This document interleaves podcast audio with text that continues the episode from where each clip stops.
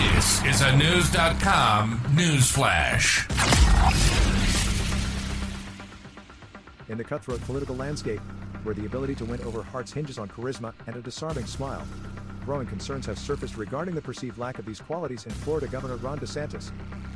Insider sources reveal that DeSantis' stiff and awkward demeanor on the campaign trail, coupled with his avoidance of condescensions, has raised alarms among his aides.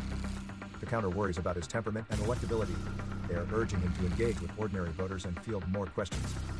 DeSantis' presentational style has faced scrutiny following a series of mishaps, including an incident where he was caught on camera laughing heartily about the expenses of running a vintage Porsche during a campaign event in Iowa. Additionally, the governor has drawn criticism for evading media scrutiny and responding curtly to reporters, exemplified by an incident in New Hampshire where he angrily snapped at an Associated Press reporter for inquiring about his lack of interaction with the press.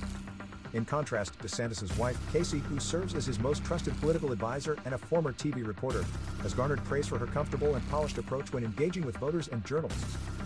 Despite championing his conservative credentials as governor and emphasizing anti-lockdown policies during the peak of the pandemic, DeSantis trails Donald Trump by a significant margin of 30 percentage points in the polls, according to the average calculated by Real Clear Politics.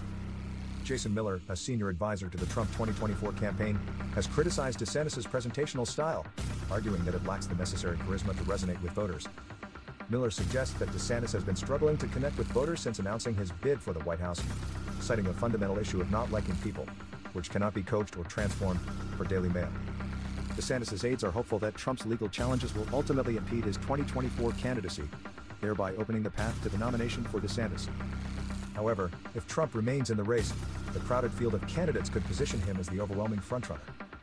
Other contenders vying for the Republican nomination include former New Jersey Governor Chris Christie, South Carolina Senator Tim Scott, former South Carolina Governor Nikki Haley, and Trump's former Vice President, Mike Pence.